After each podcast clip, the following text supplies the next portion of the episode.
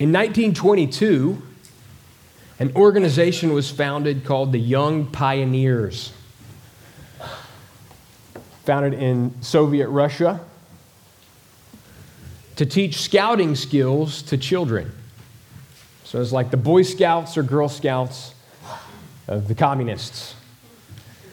And along with camping and fire making and archery and all kinds of other outdoor skills, the pioneers instilled in the children, the USSR, a deep commitment to Leninism in the Soviet state. Uh, it was virtually a universal organization throughout the USSR. In the mid 70s, there were 25 million children who belonged to the Young Pioneers, and each one of them wore, you've probably seen pictures of them, either blue shorts or skirts or pants, a white shirt, and a red scarf around their neck. That was a standard uniform. And the founder of the organization, the Voice of the Martyrs, a guy named Richard Wurmbrand, who was a prisoner in Romania of the communists, told this story about a 12 year old girl named Volya uh, Vashenko, who was invited by her school's pioneer director to become part of the group. Uh, to deny membership in the group was to bring suspicion on yourself and your family. So there was like tons of pressure this little girl to, to take the pledge and join the pioneers. There's just one problem that her family were committed Christians. And to belong to the pioneers, you had to make a public pledge in front of all your classmates of your atheism. And you had to designate a corner of your house to your unbelief. You had to put atheistic slogans on the wall and photos and all kinds of stuff. And so she didn't think she could do it. So the day came when her teacher had her stand up in front of her class and make the pledge. And so he said, Hey, repeat after me. And she just stood there. 12 years old. And said it again. Hey, repeat after me. And she made, you know, a stubborn display that she wasn't going to do what he was telling her to do. So finally, the teacher said, All right, I'll say it on your behalf. And he said, I, a young pioneer of the USSR, before my comrades, promise that I shall stand firmly for the cause of Lenin and for the victory of communism. And as she continued, the girl spoke up. Instead of continuing with the lines of the pledge, she sang a hymn they sang at her Baptist church. We will stand firm for the gospel faith, for Christ, following his example, forward all, forward after him. Now, I read that story this week, was really moved by this little 12 year old girl's conviction and courage. They wrestle with that. Like, where does that come from? Now, they're trying to brainwash her and get her to make this public pledge in front of her peers. And yet she's standing there firm on her faith in Jesus. Yeah, I want that for my kids at 12 years old. I want them to have had such an experience of the goodness and grace of God that there's nothing that could compel them to deny their faith. I've got to believe that what this little girl in Russia had experienced of Christ had convinced her that he was worth more than whatever her silence at that pledge would bring on her, whether it was shame or scorn from her friends in her class, or whether it was some kind of official persecution for her family. She was committed wholeheartedly to Christ. And our passage this morning shows us another woman with a similar commitment. And she also made a costly decision to publicly express her devotion to Jesus. And her interaction with him, like just a couple of days before his crucifixion, is incredibly convicting for me, especially as I think about my own life and the way I express my devotion to him. I mean, what I think is at stake in this passage and in your life and in my life is worship. Are we going to worship Jesus or not? Are we going to remain committed to him or not? And the truth is, is that worship is often incredibly costly, and it's controversial in various quarters of society. But if you've really experienced the goodness and grace of Jesus, like this little girl must have, and like the woman in this story did, worship will be your way of life. It's just going to define who you are as a person before God. So I want to work our way through this passage and show you that. That if you've experienced the goodness of God, the grace of God in your life, worship will define your existence. It will become your way of life. So we're going to work our way through this passage like we always do. And I got two goals this morning. First, I want to recalibrate your definition of worship. Okay, can we do that? I know we all have a pretty solid grasp of what we think worship is, but let's let God recalibrate our definition of worship. And then I want to prove to you why it's right, why worship is always right. And so, over the past few weeks, we've been working our way through Jesus' final week of ministry in Jerusalem. We started way back at the end of Mark chapter 10 and into Mark 11 on Sunday of this final week, with Jesus leaving Jericho and arriving in Jerusalem on the back of a borrowed donkey to the shouts of praise from his adoring crowd. On Monday, he arrives in the temple and evaluates its ministry and then casts judgment on it. He condemns it on Tuesday, he has heated debates with the religious leaders over the source of his authority. And then he tells his disciples about the end of the world. And then on Wednesday, he retreats to Simon's house in this little village of Bethany where he and his disciples were staying while they were in Jerusalem. And we get this beautiful scene of this woman arriving to worship him. The first thing I want you to see this morning as we try to recalibrate what we mean when we talk about worship is that worship is costly. Worship's costly. And we see that in verse 3, if you want to look there with me again. While he was in Bethany at the home of Simon the leper and reclining at the table, there came a woman with an alabaster vial of very costly perfume of pure nard. And she broke the vial and poured it over his head. Now, if you've been with us in our study of Mark, you know that there's a lot of things that constantly remind us that Jesus lived a long time ago in a culture very different from ours. But there's probably not a more concentrated collection of words and customs that press on to us the foreign nature of Jesus' life than this passage. I mean, we're talking about his posture at the table. He's reclining with a man called Simon the leper. There's a woman with an alabaster vial of ointment made from nard, and she poured it over his head. I mean, that is, can you imagine if you were over at your friend's house and in walks somebody with a bottle of expensive perfume. And they walk up to your other friend, and instead of spritzing him, they break it, and all the perfume splatters all over him. I mean, it's a weird scene, but I really think there's a lot in there that is familiar. I mean, Jesus is there with his friends, eating dinner, celebrating God's activity in Jerusalem during Passover week, and in walks in this other friend with a gift. Now she entered, I'm sure everybody would have taken notice of what she had in her hands. Now, the Bible calls it an alabaster vial. Um, most of the alabaster boxes from the first century weren't so much vials. If you think of a vial, I think of like a bottle with a stopper or something. But most of the alabaster we have from the ancient world was made into boxes that were held together by metal. And alabaster is a, a white stone that looks like marble. It's soft. It's, uh, it was mined in a place in Egypt, and it was used throughout the ancient world to, to hold perfume. That's just what it was. The Greek word is alabastron, and uh, it's just a standard bottle or box for holding perfume. But the perfume inside of it is, is really special. And you wouldn't know it until it breaks open or gets spilled out, how special it was. Mark tells us, I mean, he stacks up the adjectives. It was a very costly perfume of pure nard. That means nothing to me. So I had to look it up. Okay. a very costly perfume of pure nard. And, and supposedly, apparently, nard or spikenard is a member of the honeysuckle family. It only grows in the Himalayan mountains of Nepal, India, and China. And the perfume that this woman's box contained was an oil of pure extract from the spikenard plant.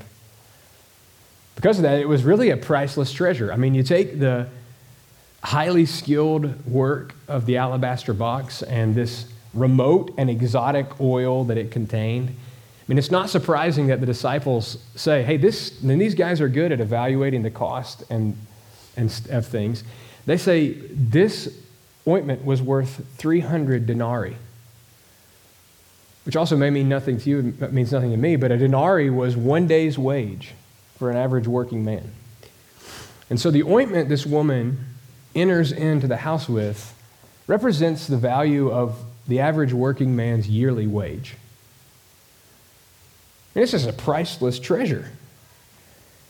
And it makes her actions even more astonishing when you dig into all those details.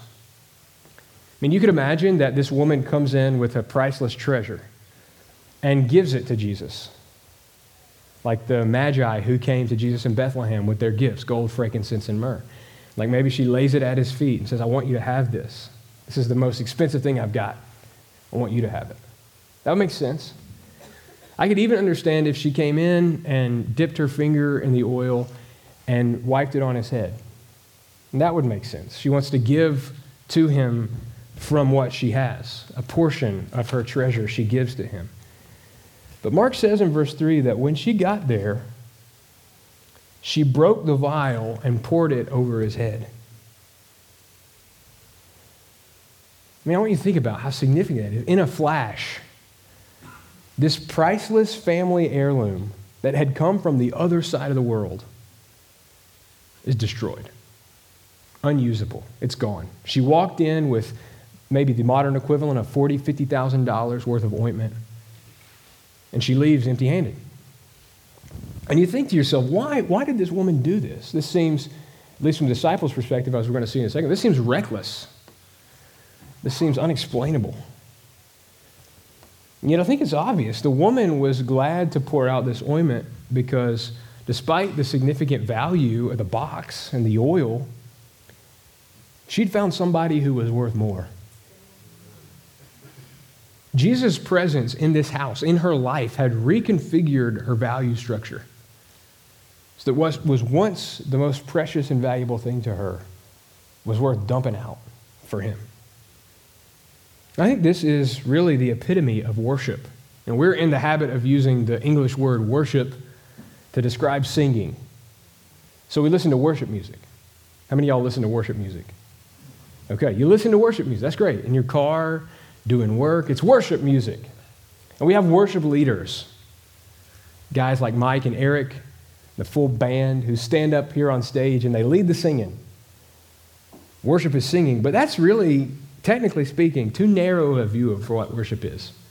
The English word worship comes from a Saxon word, two words actually combined, worth and ship. And so worship means to recognize the value or worth that's inherent in a thing and to give it the reverence and honor that it's due. So worship's not singing, it's really an attitude of your heart where you see what something's really worth and you react or respond accordingly. Then, when you come to Scripture, you see that worship's also used much more broadly than just to sing. That from a New Testament perspective, worship really is a comprehensive word that takes in everything about our lives as followers of Jesus. I think that's what Paul means in Romans 12, verse 1, when he says, I urge you, brothers, by the mercies of God, to present your bodies a living and holy sacrifice acceptable to God, which is your spiritual service of worship. We think of worship as singing, but worship's not singing. Worship's not even simply tithing, it's not serving. Worship can't be defined by any external act of piety that you think of or that I think of. Worship is an attitude that starts in your heart that says, I'm willing to give everything I am to Jesus because he's worth it. That is what worship is. It's giving our whole selves in devotion to Christ. Because of that, if you're honest with yourself, if we're honest with ourselves, you ask yourself about this woman's example when was the last time my worship cost me something? When was the last time it cost me to worship Jesus? I mean, I think the woman's example is so convicting for me because I'm in the habit of worshiping Jesus in a way that's not very costly at all. I mean, it doesn't cost me anything to get up on Sunday morning and come to church. I mean, all, technically speaking, all worshiping together on Sunday morning costs us is a couple hours of free time. You could be a thousand other places doing a thousand different things, but you're not. You're here worshiping. And the opportunity cost says, well, I'll spend two hours at church and then I'll go get the rest of my stuff done. Doesn't really cost us anything. It doesn't cost us anything to listen to worship music in our car. We're in our safe and secluded bubble. But it starts to cost you something when you're 12 years old, living under a totalitarian ideology. And they say, hey, take the pledge and become a pioneer. Publicly renounce your faith in Jesus. I mean, eventually, if you take worship as seriously as the women I've talked to you about this morning, it's going to cost you something. Will you give your whole self to Jesus when the local communist asks you to take your pledge? When the HR lady makes you sign your pledge of loyalty to whatever new ideology comes down the pipe? We worship when your popularity at school is on the line or when your reputation at the workplace is on the line. We worship when it's your career advancement, your retirement account, when, when, when all those things start to impinge upon your faithfulness to Jesus, when you have to ask yourself, what really am I giving myself to?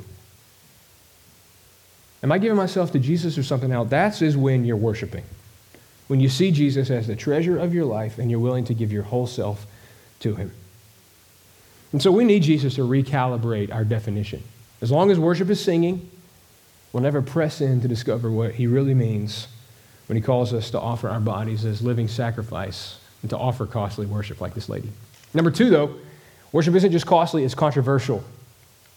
And I say this knowing that you show up to worship on a Sunday morning in, in, sort of a retreat from the world. We, we pray it and we think about it. Hey, I just want to block out everything else and I just want to worship. I just want to focus my mind on God and worship. And you got to think that that is Jesus' whole goal. He's retreating to Bethany, to the house of his friend Simon, because he's trying to, you know, eat some dinner, get some relaxation happening. So the next day he's got his energy built back up that he can go to the work God's called him to do. He's retreating. And maybe that's what this woman is thinking. She's entering into this household for an intimate moment of worship with the Master. But if you broaden your perspective, worship is always controversial. It's always happening in the context of conflict. And in fact, you could say that worship is war. And here's why I say this. Number one, worship is controversial because it's a public pledge of your allegiance. And if you noticed, Mark sandwiches this little story about the woman's worship between two bookends. Verses 1 and 2 are the chief priests and scribes plotting to do Jesus in. And verses 10 and 11 are Judas deciding he's going to break away from the other 12 and he's going to go and betray his master. So let's look at these verses together. We'll look at verses 1 and 2 and then verses 10 and 11. Uh, verses 1 and 2. Now the Passover and unleavened bread were two days away, and the chief priests and the scribes were seeking how to seize him by stealth and kill him. For they were saying, not during the festival. Otherwise, there might be a riot of the people. And good news, right? They're not going to have to do it publicly in front of the people because Judas breaks away in verse 10. Then Judas Iscariot, who was one of the twelve, went off to the chief priests in order to betray him to them. And they were glad when they heard this and promised to give him money. And he began seeking how to betray him at an opportune time. Listen, this woman's act of worship separated her from everything that's going on outside the house. Out there, the nations rage, the Gentiles plot in vain against the Lord and against his anointed. But inside the house, they're worshiping. And worship always separates and distinguishes the people of God from the unbelieving world. Are you, are you with me on that? I want you to understand how radical of a thing you've chosen to do today. That of the seven or eight billion people who live on the face of the earth, many of them are happy to go about their day, ignoring the testimony of the skies. The heavens declare the glory of God, and the sky above proclaims his handiwork. They plug their ears and stomp their feet to the testimony of God that he's placed within them that He's placed eternity within us, and that He's clearly revealed Himself in the things that are made, so that none of us have an excuse. For by looking at the world He made, we can see that there is a God. We can see His divine power and nature shining forth.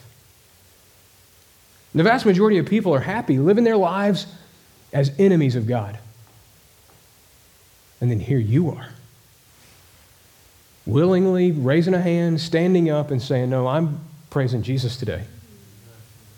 I'm publicly declaring that I belong to the people of God, and I was glad when they said to me, Let's go to the house of the Lord. This is a day that the Lord has made, and I'll rejoice and be glad in it. Worship defines who we are as the people of God, and in so doing, it marks us out and distinguishes us from the rest of the world. It's a pledge of our allegiance that we belong to Jesus, and we're going to live like it. We're going to structure our calendar so that worship takes priority, and we're going to make our decisions so that He gets the praise from our lives. People facing persecution know this. They, they understand the radical implications of living a life of worship. Like the girl in Russia, 12 years old. I mean, there's no bones about this, okay? You either stand up and renounce your faith or you stand up boldly and say, I belong to Jesus, I'm going to stand for him. People in China know this today. They don't gather in big churches, they gather in back rooms because the officials are always hunting them, ready to throw them in prison. You know, our friend James George, who came and taught us about prayer, said that in China, when a new believer comes to faith, they're very wary of them. Especially when new pastors start to rise up in the ranks.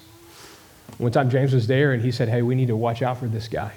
One of the Chinese pastors told him, He's not been to prison yet. And so we don't know how he'll react under pressure. Worship is a pledge of your allegiance. Who do you belong to? People living in persecution in Iran know this. The early church knew it. In the third century, the Roman emperors actually began publicly and officially outlawing Christianity. They call it the Great Persecution. It happened all across the Roman Empire. What would happen is deacons and pastors and bishops would be rounded up and imprisoned and forced to recant.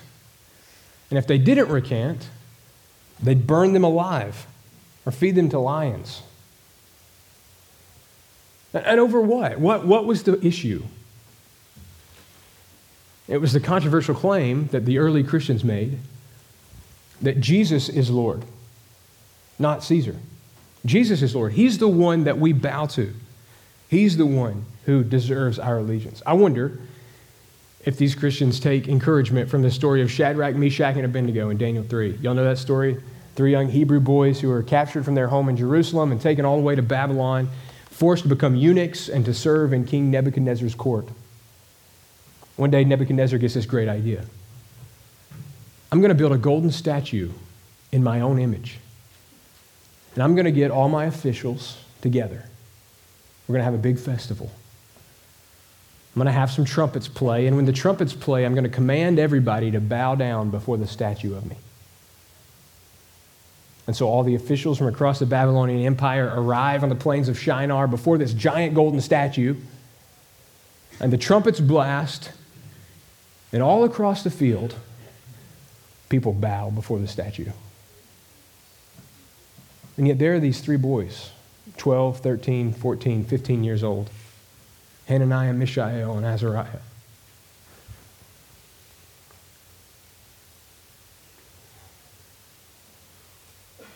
Listen, if you take worship seriously, it's going to be controversial.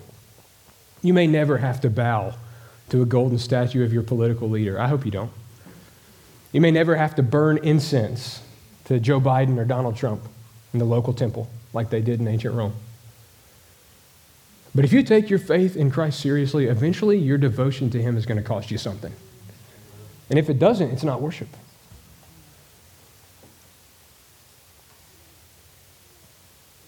Maybe it'll be at school. You'll say, I'm so committed to Jesus that I'm willing to pour out my popularity to not be a part of that group, to not hang out with that crowd. Maybe a parent saying, Faith is so non negotiable in my family's life that we're going to do whatever it takes to make sure our kids know Jesus. To say what patriarch said, You can choose today which God you're going to serve, but as for me and my house, we're going to serve the Lord. Y'all can bow to whatever you want. Choose. You've got your pick. They don't all have great names like they used to, like Baal and Asherah and Jupiter. Instead, it's the God of money, the God of success, the God of fame, the God of power, the God of sex. You choose. There's plenty of gods that will take your worship.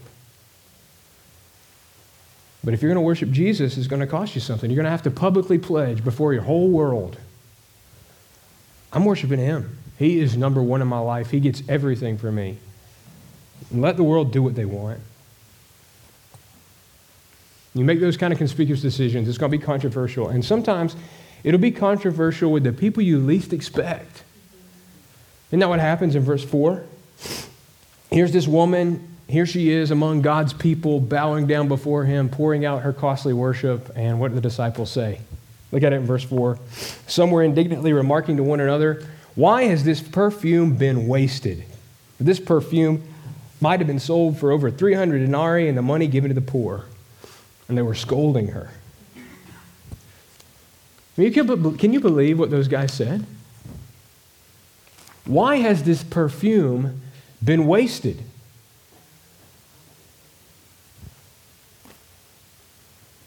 Mean, these are the guys who've been with Jesus for three years. They've seen every miracle he's performed. They've heard every word he's spoken. And it's a waste? I mean, I think the only thing you can say is that despite spending countless hours with Jesus, they were still evaluating this lady's worship through the lenses of their conventional religion. They belonged to a, a religious culture that valued almsgiving or relief for the poor as one of the most essential disciplines of faithful people, especially during Passover week. And so they see this lady pouring out perfume that costs 300 denarii, and they think of all the work that could have been done if they just had sold that perfume and used it to help the poor. It's a waste. I mean, maybe these guys would have been comfortable if the woman had have dabbed his head or given the gift and let Jesus do what he wants with it, but he was drenched from head to toe, oil dripping down his beard. And all that opportunity had gone down the drain. Listen, worship is controversial because it's not just a public pledge of your allegiance to Jesus, it's also a personal expression of your affection for Jesus. And sometimes, your worship's not going to make sense to other people. It's just not. Their reaction is a lot like Simon, another Simon, guy who doesn't live in Bethany but in Galilee, who'd hosted a meal for Jesus with all his friends. And Simon was a really respectable man. He was a Pharisee, and so was known for his incredible piety. And as Jesus was eating in his house, a woman from the community came in, and she was known to be a sinner, he calls her. Probably disreputable, all kind of sinister implications for that. And this lady comes in and she starts weeping before Jesus. And I want you to think about this. She's weeping so heavily that she's able to wash Jesus' feet with her tears. So, y'all think I get weepy sometimes. this lady's crying a pool of tears. And Simon is scandalized. And so Jesus tells him, I like this. Luke 7, verse 40. Simon, I have something to say to you. Now, I love that. You know, Jesus we're living today, Simon, listen up. Listen, I got a bone to pick with you. And he said, Say it, teacher. He said, A moneylender had two debtors, one who owed 500 denarii and the other 50. And when they were unable to pay, he graciously forgave them both. So, which one of them is going to love him more?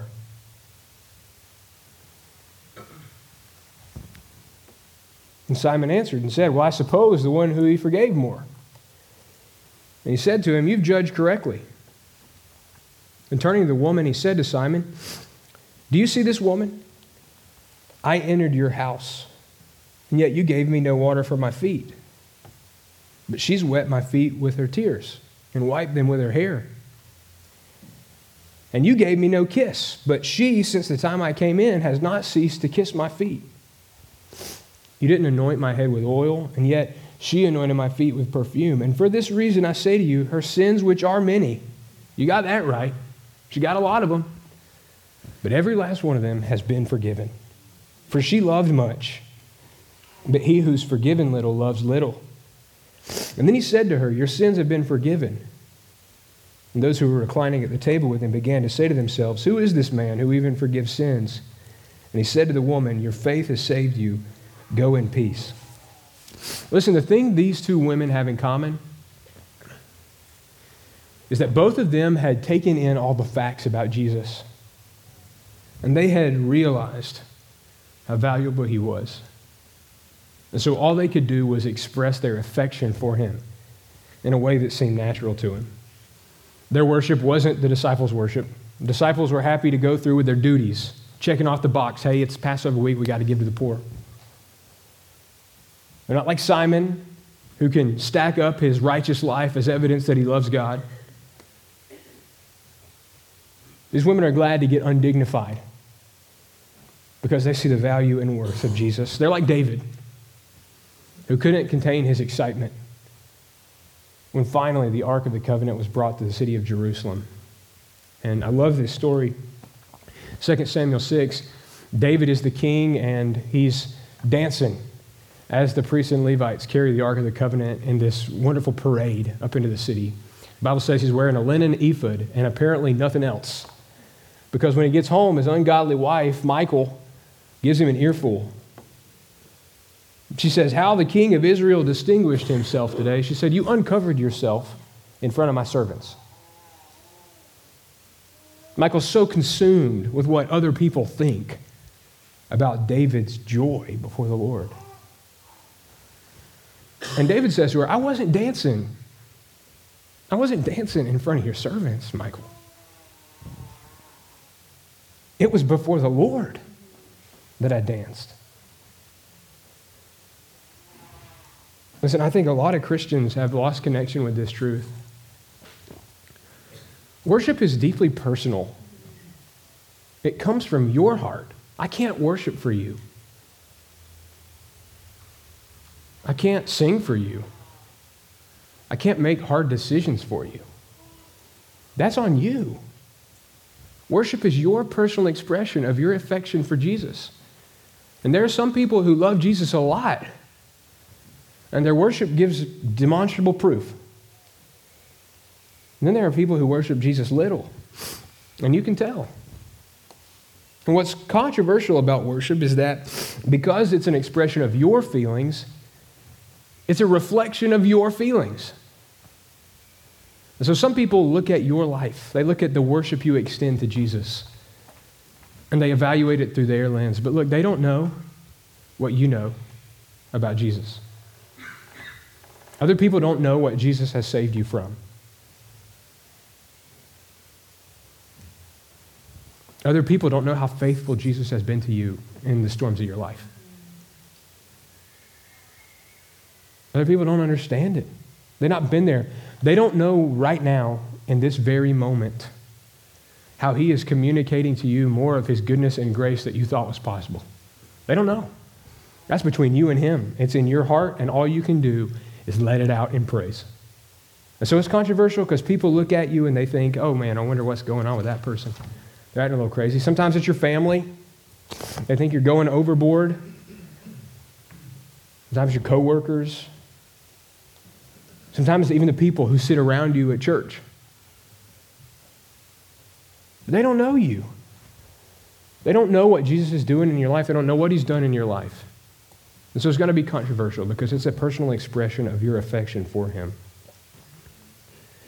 I like what Jesus says to his disciples, not specifically about worship, but really about their whole life. He said, Blessed are you when men hate you and ostracize you and insult you and scorn your name as evil for the sake of the Son of Man. Be glad in that day and leap for joy, for behold, your reward is great in heaven. Listen, Jesus knows your worship. He knows why you're praising, your, you're praising Him.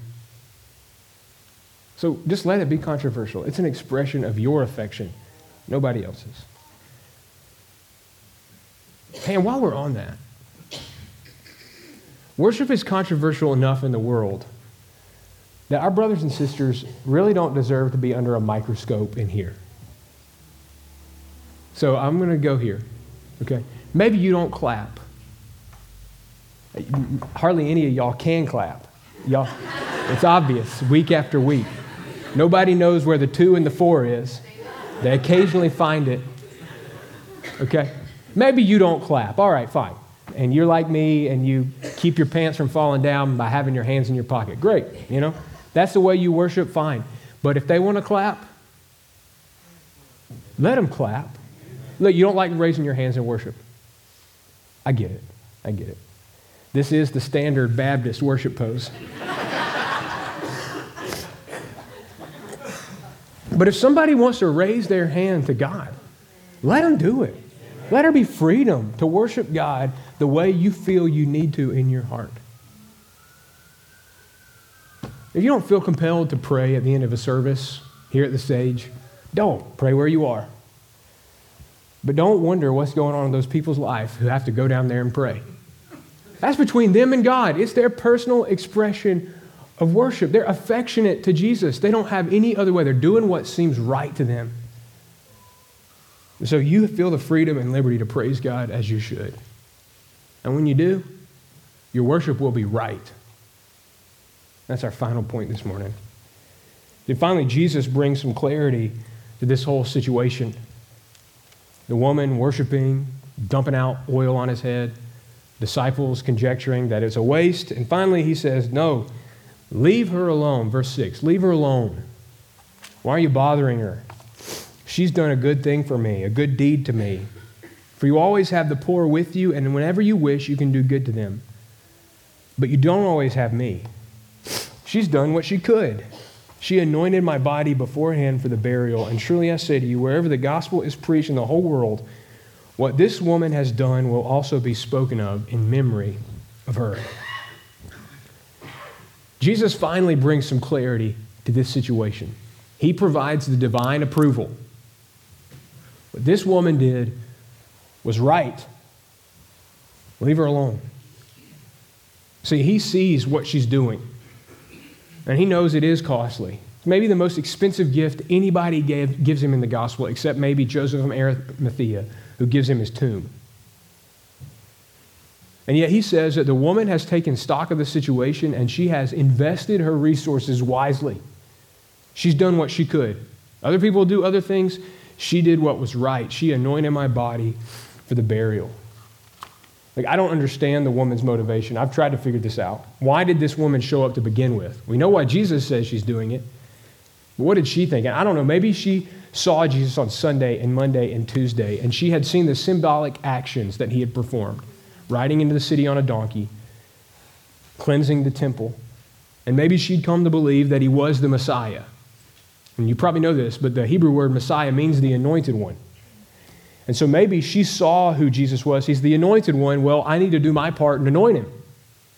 And she's fulfilling the role that Samuel played back in 1 Samuel when he anointed King Saul, took the horn of oil and dumped it over his head. And later did the same thing to David in front of his brothers and dad. It's like, hey, this is the Messiah, and I'm going to anoint him. Maybe she saw that he was the one who was blessed by God. And like the pilgrims had praised him on Sunday in Jerusalem, blessed is he who comes in the name of the Lord. And she knew that the anointing with oil is a sign of God's blessing. Just like David says in Psalm 23, You anoint my head with oil, my cup runs over. This man is blessed of God. Let's add the anointing so that everybody knows it. I, I tend to think that she probably doesn't even know why she did what she did. There's something inside of her compelled her. She said, I got this ointment. I'm just, you know what I'm going to do? I'm going to walk into that room, and I don't care what anybody thinks. I'm going to bust it up on his head, and it's going to pour all over him. She probably had no concept of what she was doing or why she did it. She just felt like the Lord was leading her to do it, and so she did. But Jesus saw through all that.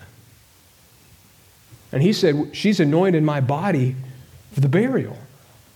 I mean, Jesus saw this woman's worship and connected it with his act of faithfulness that lay just 24 to 48 hours ahead of him. I mean, he'd been preparing his disciples for months that when he got to Jerusalem, he was going to be betrayed, handed over to the chief priests and the scribes and the elders, and they were going to give him to the Gentiles, and he was going to die, and on the third day, he was going to rise again. And his disciples were so, so stubborn, they wouldn't believe it. And so finally, here comes this woman unnamed, into the house, pouring out this oil, and Jesus says, finally, somebody gets it. finally somebody sees what I'm here in Jerusalem to do. And she's done what only she can do. She has anointed my body beforehand for the burial. 24 hours, he and his disciples are going to gather together. And he's going to impress this truth upon them one more time.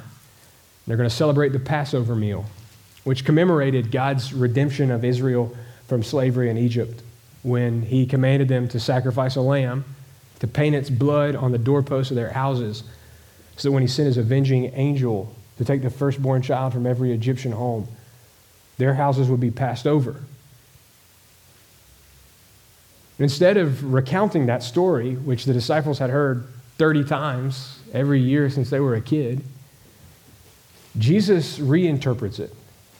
And he passes around the cup and blesses it. And instead of recounting the bitter drink that God's people had to drink, he's going to say, This is my blood of the covenant, which is poured out for many.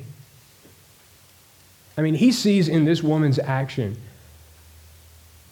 preparation for what's to come. That just as she poured out the oil, he's going to pour out his blood for the forgiveness of sins. And she's done what she can do. She's preparing him for his final task. Listen, I don't know if you believe in Jesus, if you've trusted in him, but I can imagine if you're still on the edge about who he is and the significance of him. This talk about his death in such a positive light is strange. I mean, usually someone's death means it's the end of their life's work. Their time's done, nothing left to do, it's over. And so, why would Jesus look forward to his death? Why would that be something that this woman is preparing him for? What, what's going on here? Well, the Bible tells us that Jesus' death is significant, not just for the mission he performed that week in Jerusalem, but for all time and in all places. The Bible says that when God created our world, he prepared a perfect place for people. A place where mankind was meant to live with him in perfect fellowship and to have every need met in him. They were going to have to work, but their work was going to be meaningful. And as they worked, they were going to extend God's glory over the face of the earth. They were going to worship while they worked. And yet, instead of worshiping God, the first people rebelled against him and rejected his authority. And because of that, which the Bible calls sin, they were separated from him. And instead of worshiping God as God, they began to worship created things, and they made statues of kings and of lizards and birds. And they bowed down before the sun. They worshiped themselves in fact, their wickedness became so great on the face of the earth that God chose to wipe it out with a flood.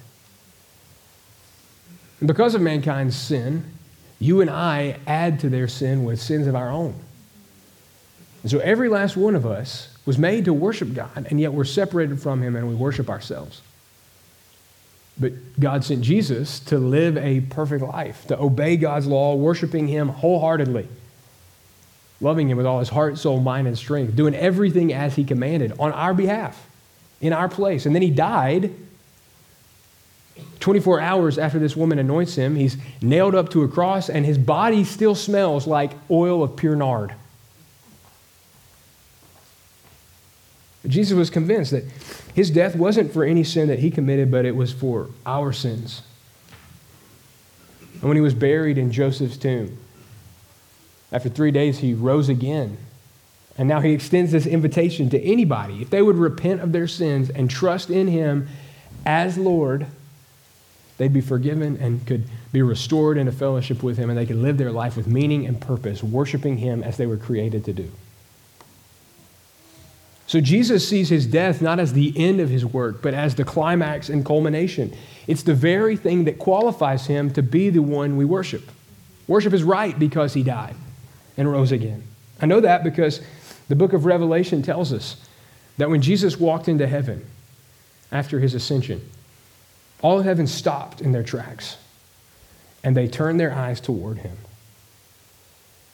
And John, who's beholding this vision, says he saw one like a lamb that was slain, the Passover lamb that had been slaughtered. And all of heaven said to him, Worthy are you to take the book and to break its seals. For you were slain, and you purchased for God with your blood men from every tribe and tongue and people and nation. And you made them to be a kingdom and priests to our God, and they'll reign on the earth. Later in verse 12 of Revelation 5, they say, Worthy is the Lamb that was slain to receive power and riches and wisdom and might and honor and glory and blessing. Y'all, what this woman had was a real vision of Jesus. She saw him as he was, the Messiah who was about to lay down his life for her, and she gave him everything she could. Worship of him was right. In fact, anything less is unacceptable. Worship is the only right response to who Jesus is. Because of that, for every one of us, worship will be costly. When we give ourselves to other gods, we are sorely disappointed. And it's controversial because everybody else around us, they got their guys they're bound down to, but we worship Jesus and Him alone. But worship is right. He's worthy. His name is above every name. He's worthy of everything you have. He's worthy of everything I have. Worship's right. And so I don't know where you are today in your relationship with God. You may be like that 12 year old girl in Russia, and there's no cost too high that you won't pay it. You're living completely devoted to Jesus. Your life defines what it means to live a lifestyle of worship. And so, praise God and continue pressing in and pressing on and set an example, set the pace for us. Maybe you'll be honest You'd say that if you ever found yourself in that girl's shoes, you don't know how you'd react. In fact, you're in a situation a lot like that right now. That you feel torn between your desires for your life and your devotion to Jesus, between your faith and your family. And today, Jesus has brought you here to remind you just how valuable He is to see and remember what he did for you. That he lived a life that you should have lived, and he died the death that you deserved. He was give, willing to give his life for you. Why wouldn't you give your life for him? Why wouldn't you say, Jesus, you're worth everything? You are my Lord. I want to do what only you want me to do. And so today, as our band comes and sings, I invite you to get right with him, to get settled in your heart that he really is worthy, that he really is valuable, and that you're going to live your life reflecting that truth. Maybe you need to come down here and kneel at the altar. These people have already told you they're not going to judge you. You come and kneel before the Lord like this woman did and praise Him. Maybe you need somebody to pray with you. There'll be prayer partners at the back, and I'll be down here at the front. We'd love to pray with you. Maybe you don't even know why you want to come, but something in your heart tells you, I need to talk to somebody. Prayer partners or I would be glad to do that. Maybe today you don't know Jesus and all this talk about him and his life and death has made you realize that you want to live your life for somebody like that. And today's the day that you settle that you're going to live for Jesus. We'd love to talk to you. Maybe you need a church home. You want to be committed to Jesus, but you need people to surround you and encourage you as you follow him. Come, we'd love to talk to you.